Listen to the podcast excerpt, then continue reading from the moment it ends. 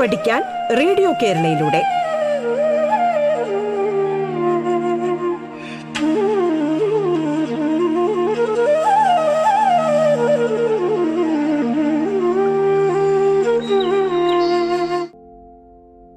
നമസ്കാരം.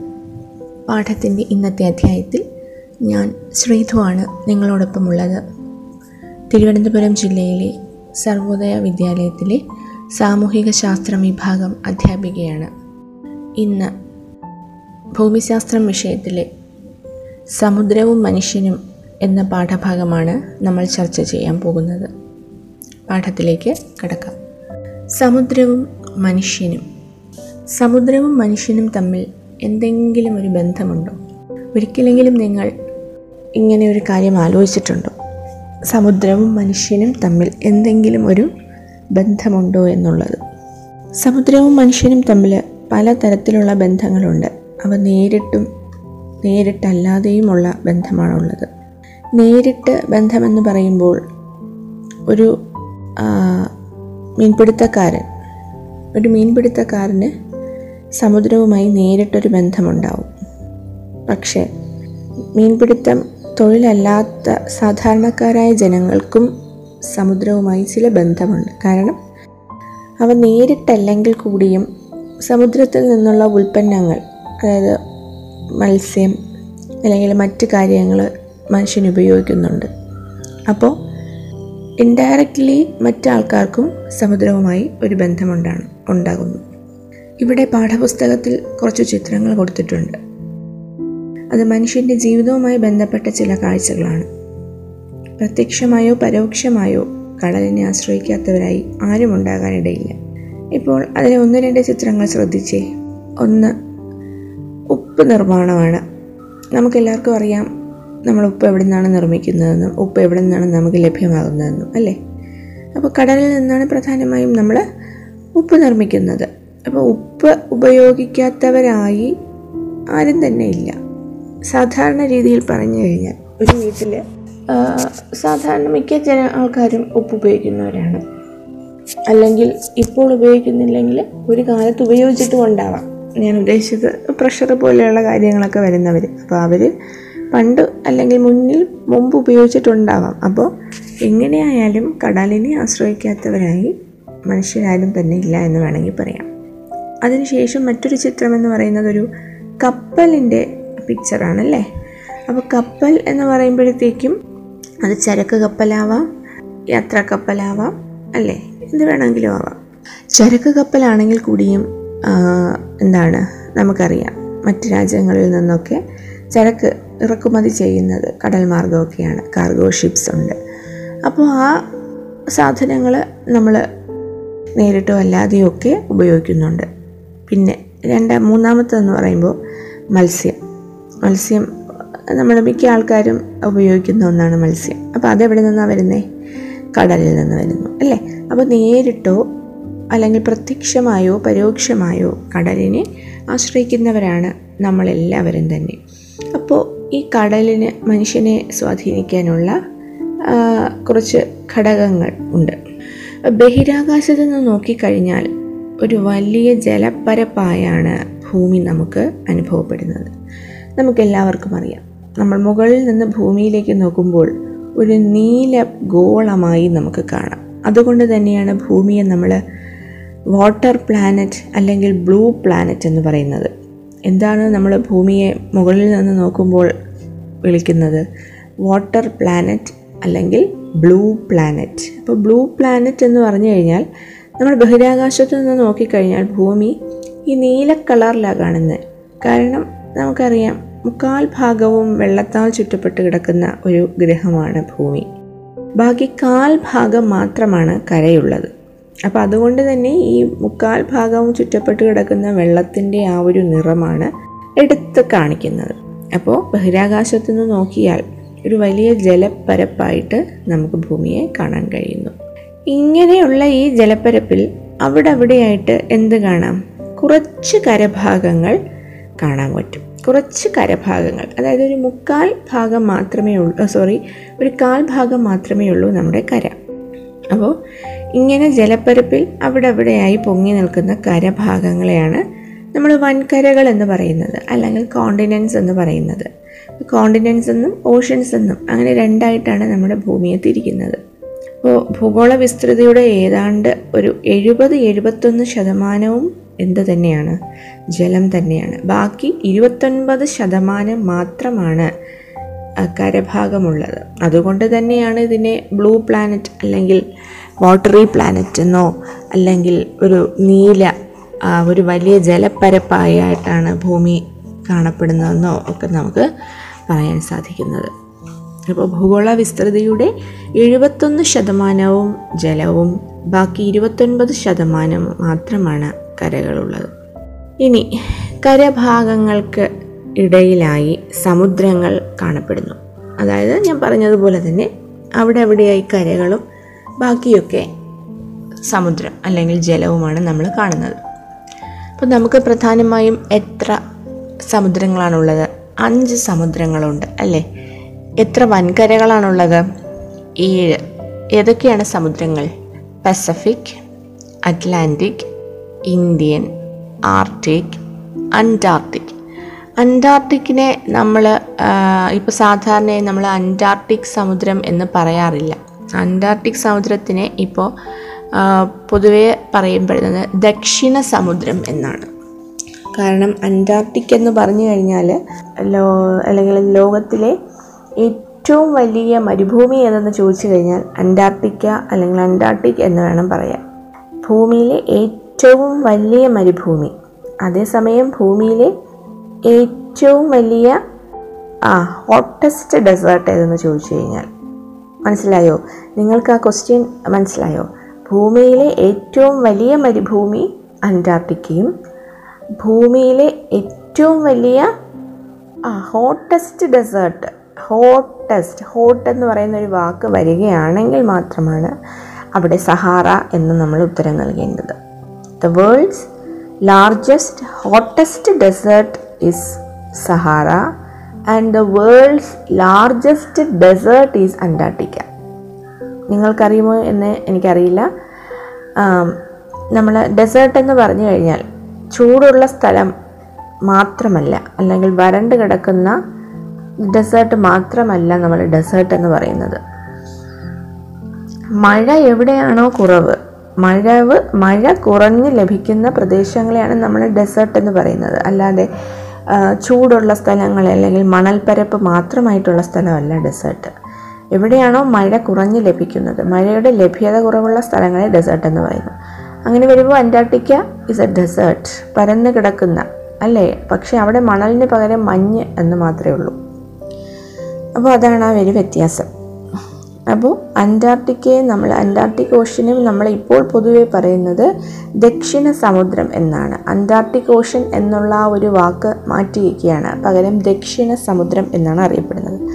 അപ്പോൾ നമുക്ക് അഞ്ച് സമുദ്രങ്ങളാണുള്ളത് പസഫിക് സമുദ്രം അറ്റ്ലാന്റിക് സമുദ്രം ഇന്ത്യൻ സമുദ്രം ആർട്ടിക് സമുദ്രം ആൻഡ് ദക്ഷിണ സമുദ്രം. അന്റാർട്ടിക്കിന് പകരം ദക്ഷിണ സമുദ്രം. ഇനി ഒറ്റ നോട്ടത്തിൽ ഇവ എങ്ങനെയാണ് ഇവയുടെ സവിശേഷതകളെന്ന് നമുക്കൊന്ന് നോക്കാം. ആദ്യമായി പസഫിക് സമുദ്രം. പസഫിക് സമുദ്രമാണ് ലോകത്തിലെ ഏറ്റവും വലിയ സമുദ്രം എന്ന് പറയുന്നത്. വേൾഡ്സ് ലാർജസ്റ്റ് ഓഷ്യൻ എന്ന് പറയുന്നത് പസഫിക് ആണ്. പസഫിക് സമുദ്രമാണ്.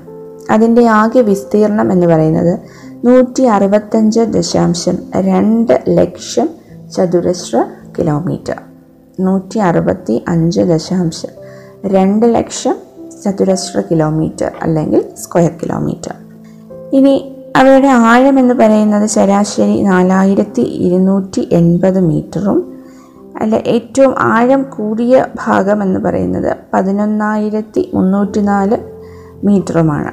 പസഫിക് സമുദ്രമാണ്. പസഫിക് സമുദ്രത്തിലാണ് ലോകത്തിലെ ഏറ്റവും ആഴം കൂടിയ സ്ഥലം. The deepest part of the ocean എന്ന് പറയുന്നത് പസഫിക് സമുദ്രത്തിലാണ്. അത് ഏതാണെന്ന് അറിയാമോ? മരിയാന ട്രഞ്ച് എന്ന് പറയും. ഏതാണ്? മരിയാന ട്രെഞ്ച് ട്രെഞ്ച് എന്ന് പറഞ്ഞു കഴിഞ്ഞാൽ ഇതുപോലെ തന്നെ ആഴം കൂടിയ ഭാഗം. അതാണ് ട്രെഞ്ച് അപ്പോൾ Mariana trench in Pacific ocean Pacific സമുദ്രത്തിലെ മരിയാന ട്രെഞ്ചാണ് ഏറ്റവും ആഴം കൂടിയ ഭാഗം. അതിന്റെ നീളം എന്ന് പറയുന്നത് അല്ലെങ്കിൽ അതിന്റെ ആ ഒരു അളവെന്ന് പറയുന്നത് പതിനൊന്നായിരത്തി മുപ്പത്തിനാല് മീറ്ററാണ് മരിയാന ട്രഞ്ച് പ്രത്യേകിച്ചും മരിയാന ട്രഞ്ചറിലെ ചലഞ്ചർ ഗർത്തം എന്നറിയപ്പെടും. ചലഞ്ചർ ഡീപ്പ് എന്നാണ് പറയുന്നത്. ചലഞ്ചർ ഡീപ്പ്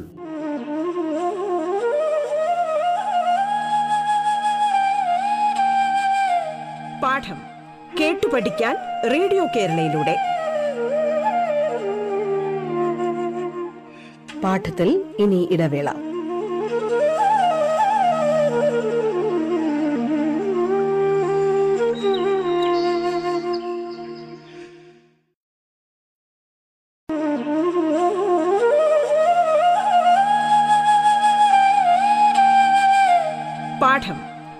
പഠിക്കാൻ റേഡിയോ കേരളയിലൂടെ. തുടർന്ന് കേൾക്കാം പാഠം.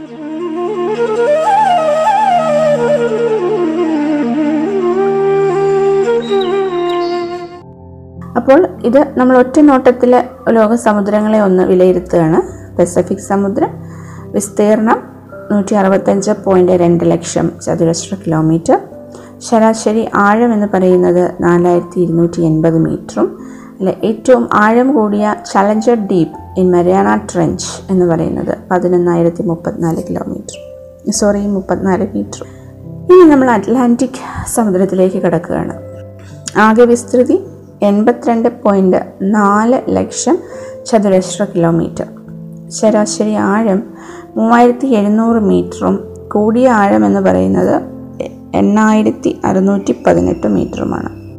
അങ്ങനെ ഏറ്റവും ആഴം കൂടിയ ഭാഗത്തിനെ പ്യൂട്ടോറിക്കോ ഗർത്തം എന്നാണ് പറയുന്നത്. അല്ലെങ്കിൽ പ്യൂട്ടോറിക്കോ ട്രെഞ്ച് എന്ന് പറയുന്നു. അറ്റ്ലാന്റിക് സമുദ്രത്തിന്റെ കാര്യമാണ് നമ്മളിപ്പോൾ ചർച്ച ചെയ്യുന്നത്. പസഫിക് സമുദ്രത്തിലെ ആഴം കൂടിയ ഭാഗമാണ് മരിയാന ട്രെഞ്ച്. മരിയാന ട്രെഞ്ചിലെ ചലഞ്ചർ ഡീപ്പ് ചലഞ്ചർ ഗർത്തം അതാണ് ലോകത്തിലെ തന്നെ ഏറ്റവും ആഴം കൂടിയത്. അത് കഴിഞ്ഞ് നമ്മൾ അറ്റ്ലാന്റിക് സമുദ്രത്തിലേക്ക് പോകുമ്പോൾ അവിടെ പ്യൂട്ടോ റിക്കോ ട്രെഞ്ച് ആണ്. പ്യൂട്ടോ റിക്കോ ട്രെഞ്ച് ആണ് അവിടുത്തെ ഏറ്റവും ആഴം കൂടിയ ഭാഗം. പിന്നെ ഈ സമുദ്രത്തിന്റെ ഒരു ഷേപ്പ് അല്ലെങ്കിൽ ഒരു ആകൃതി എന്ന് പറയുന്നത് നീണ്ട ആകൃതിയാണ് നീളത്തിനുള്ളതാണ്. സമുദ്രത്തിന്റെ മധ്യഭാഗത്തായി ഏകദേശം പതിനാലായിരം കിലോമീറ്റർ നീളത്തിൽ ഒരു പർവതനിരയുണ്ട്. ഇതിനെ മധ്യ അറ്റ്ലാന്റിക് പർവതനിര എന്നറിയപ്പെടുന്നു. അല്ലെങ്കിൽ mid Atlantic ridge. Mid Atlantic ridge എന്നാണ് അറിയപ്പെടുന്നത്. പതിനാലായിരം കിലോമീറ്റർ നീളത്തിലാണ് ഒരു പർവതനിര. ഈ സമുദ്രത്തിന്റെ മധ്യഭാഗത്തായിട്ട് നമുക്ക് കാണപ്പെടുന്നു. മിഡ് അറ്റ്ലാന്റിക് റിഡ്ജ് എന്ന് പറയും. അല്ലെങ്കിൽ മധ്യ അറ്റ്ലാന്റിക് പർവതനിര.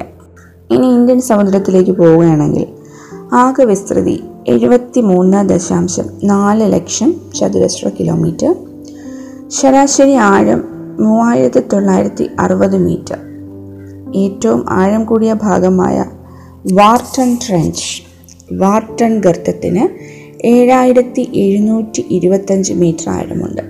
അപ്പോൾ അത് ഇന്ത്യൻ സമുദ്രത്തിലെ കാര്യമാണ് വാർട്ടൺ ഗർ ഗർത്തം എന്ന് പറയുന്നത്.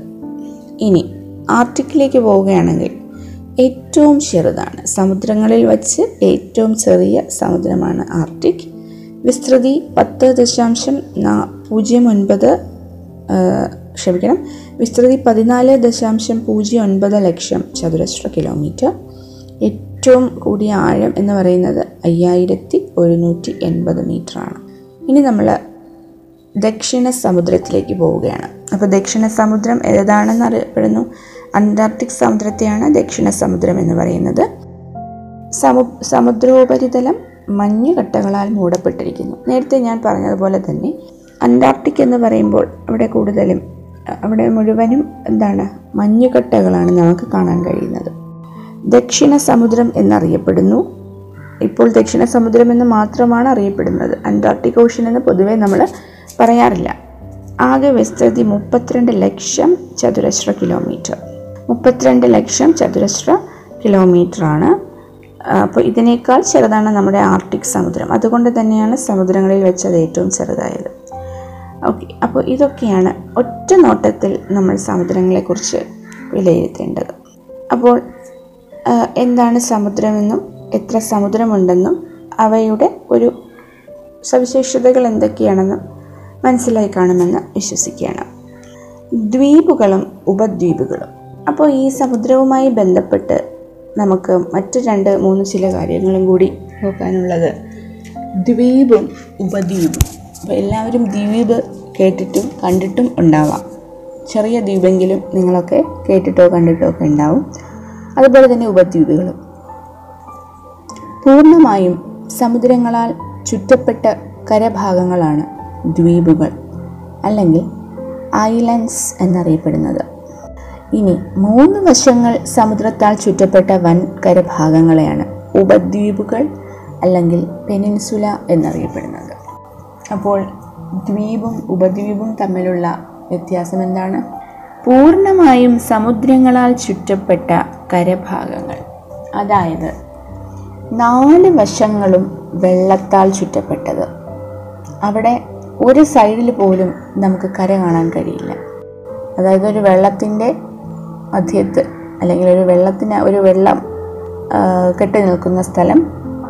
അതിനകത്ത് നമ്മൾ എന്തെങ്കിലും ഒരു പ്ലാസ്റ്റിക് വസ്തുവോ എന്തെങ്കിലും കൊണ്ടിടുകയാണ്. താഴ്ന്നു പോകാത്ത രീതിയിലുള്ള ഒരു വസ്തു കൊണ്ടിട്ട് കഴിഞ്ഞാൽ ആ വസ്തു ഇങ്ങനെ ആ വെള്ളത്തിൽ ഇങ്ങനെ കിടക്കും അല്ലേ? അതിന്റെ നാല് വശത്തും അല്ലെങ്കിൽ അതിനെ ചുറ്റിനും എന്താണ്? വെള്ളമാണ്. അതിനെയാണ് ആ വസ്തുവിനെയാണ് നമ്മൾ ദ്വീപ് എന്ന് പറയുന്നത്. നാല് വശങ്ങളാൽ വെള്ള നാല് വശങ്ങളും വെള്ളത്താൽ ചുറ്റപ്പെട്ടതല്ലെങ്കിൽ പൂർണമായും സമുദ്രത്താൽ ചുറ്റപ്പെട്ട കരഭാഗങ്ങളാണ് ദ്വീപുകൾ. ഇനി ഉപദ്വീപുകൾ എന്ന് പറഞ്ഞാൽ എന്താണ്? ആ ഉപദ്വീപിൽ നാല് വശങ്ങളും വെള്ളത്താൽ ചുറ്റപ്പെട്ടതല്ല. പകരം മൂന്ന് വശങ്ങളും സമുദ്രങ്ങളാൽ ചുറ്റപ്പെട്ടതായിരിക്കും. മൂന്ന് വശങ്ങൾ സമുദ്രത്താൽ ചുറ്റപ്പെട്ടതായിരിക്കും. അവയാണ് നമ്മൾ ഉപദ്വീപുകൾ അല്ലെങ്കിൽ പെനിൻസുല എന്ന് പറയുന്നത്. എവിടെയെങ്കിലും നിങ്ങൾ ഈ ഒരു പെനിൻസുല അല്ലെങ്കിൽ ഉപദ്വീപ് കണ്ടിട്ടോ കേട്ടിട്ടോ ഉണ്ടോ? അതെ നമ്മുടെ ഇന്ത്യയാണ് അല്ലേ? ഇന്ത്യൻ പെനിൻസുല ഇന്ത്യൻ ഉപദ്വീപ് എന്ന് പറയാം. എവിടെയാണ് നമ്മുടെ ഇന്ത്യൻ ഉപദ്വീപ്? വടക്കേ ഇന്ത്യയിലാണോ അതോ തെക്കേ ഇന്ത്യയിലോട്ട് വരുമ്പോഴാണോ? തെക്കേ ഇന്ത്യയിലേക്ക് വരുമ്പോൾ അല്ലേ? നമ്മുടെ ആ ഒരു ഗുജറാത്ത് മുതൽ ഗുജറാത്ത് മുതൽ ബംഗാൾ വരെ ഇങ്ങനെ കറങ്ങി വരിക. അപ്പോൾ ഗുജറാത്ത് മുതൽ ബംഗാൾ വരെ ഇങ്ങനെ കറങ്ങി വരുമ്പോൾ കിഴക്കുനിന്ന് അല്ലെങ്കിൽ പടിഞ്ഞാറ് നിന്ന് കിഴക്കിലോട്ട് വരുമ്പോൾ ആ ഏരിയ അത്രയും ഏരിയയാണ് നമ്മുടെ ഇന്ത്യയുടെ താഴത്തെ ആ ഒരു വാൽ ഭാഗം എന്ന് വേണമെങ്കിൽ നമുക്ക് പറയാം. അവയാണ് നമ്മൾ അത്രയും പോർഷനെയാണ് നമ്മൾ എന്ത് പറയുന്നത്? ഉപദ്വീപ്. അതായത് മൂന്ന് വശങ്ങളും വെള്ളത്താൽ ചുറ്റപ്പെട്ടതായിരിക്കും. അങ്ങനെയുള്ള സ്ഥലങ്ങളെയാണ് ഉപദ്വീപ് അല്ലെങ്കിൽ പെനിൻസുല എന്ന് പറയുന്നത്. ഉദാഹരണത്തിന് ഇന്ത്യൻ ഉപദ്വീപ് അറേബ്യൻ ഉപദ്വീപ് അലാസ്ക ലാബ്രഡോർ സ്കാൻഡിനേവിയൻ ഇവയൊക്കെ ഉപദ്വീപുകൾക്ക് ഉദാഹരണമാണ്. ഇനി ദ്വീപുകളാണെങ്കിലോ? Greenland Iceland Sumatra New Guinea പിന്നെ മാലിദ്വീപ്. മാലിദ്വീപ്സ് ഒക്കെ എങ്ങനെയാണ്? ആ നാല് വശങ്ങളും വെള്ളത്താൽ ചുറ്റപ്പെട്ട് കിടക്കുകയാണ്. അതിന്റെ നടുക്കുള്ള ഒരു കുറച്ച് കരഭാഗമാണ് മാൽദ്വീപ്സ് ഒക്കെ ഓക്കെ അപ്പോൾ ഇതൊക്കെയാണ് ദ്വീപുകൾക്കും ഉപദ്വീപുകൾക്കുമുള്ള ഉദാഹരണങ്ങൾ. ഇനി നമ്മൾ ചർച്ച ചെയ്യാൻ പോകുന്നത് എന്തൊക്കെയാണ് ഈ സമുദ്രജലത്തിന്റെ പ്രധാന സവിശേഷതകൾ എന്നുള്ളതാണ്. എന്തൊക്കെയാണ് സമുദ്രജലത്തിന്റെ പ്രധാന സവിശേഷതകൾ? പ്രധാനപ്പെട്ട സവിശേഷതകൾ ഒന്ന് താപം. രണ്ട് ലവണത്വം. മൂന്ന് സാന്ദ്രത. ഇത് കൂടാതെ മറ്റു കുറച്ച് കാര്യങ്ങളുണ്ട്. തൽക്കാലം നമുക്കിപ്പോൾ ഇത്രേ ആവശ്യമുള്ളൂ. താപം ലവണത്വം സാന്ദ്രത. ഇവയൊക്കെയാണ് പ്രധാനമായുമുള്ള സമുദ്രജലത്തിന്റെ സവിശേഷതകൾ. ഇനി ഇനി എല്ലാ സമുദ്രങ്ങളിലും ഈ സവിശേഷതകൾ ഒരുപോലെ ആയിരിക്കുമോ? ഇല്ല. സമുദ്രത്തിൽ നിന്ന് മറ്റൊരു സമുദ്രത്തിലേക്ക് പോകുമ്പോൾ ഇവയിൽ ചില ഏറ്റക്കുറച്ചിലുകൾ അല്ലെങ്കിൽ മറ്റു വ്യതിയാനങ്ങളൊക്കെ വരും. എല്ലാ സമുദ്രങ്ങളിലും ഒരുപോലെയല്ല അനുഭവപ്പെടുന്നത്. ഇനി ഇതിനുള്ള കാരണങ്ങളാണ് നമ്മൾ ചർച്ച ചെയ്യുന്നത്. അത് നമുക്ക് അടുത്ത ക്ലാസ്സിൽ ചർച്ച ചെയ്യാം. അപ്പോൾ ഇന്ന് നമ്മൾ ചർച്ച ചെയ്തത് സമുദ്രങ്ങളെക്കുറിച്ചാണ്. പ്രധാനമായും നമുക്ക് അഞ്ച് സമുദ്രങ്ങളാണുള്ളത്. പസഫിക് ഇന്ത്യൻ അറ്റ്ലാന്റിക് ആർട്ടിക് ദക്ഷിണ സമുദ്രം. അവയുടെ സവിശേഷതകൾ സവിശേഷതകൾ ഒറ്റ നോട്ടത്തിൽ നമ്മളൊന്ന് ചർച്ച ചെയ്തു. പിന്നെ ചർച്ച ചെയ്തത് ദ്വീപുകളും ഉപദ്വീപുകളും. എന്താണ് ദ്വീപെന്നും ഉപദ്വീപുകൾ എന്താണെന്നും അതിന്റെ ഉദാഹരണവും ഇനി സമുദ്രജലത്തിന്റെ പ്രധാനപ്പെട്ട സവിശേഷതകൾ എന്തൊക്കെയായിരുന്നു സവിശേഷതകൾ? താപം ലവണത്വം സാന്ദ്രത. അപ്പോൾ ഇവയെ ഡീറ്റെയിൽ ആയിട്ട് നമ്മൾ നെക്സ്റ്റ് ക്ലാസ്സിൽ ചർച്ച ചെയ്യാം. നന്ദി നമസ്കാരം.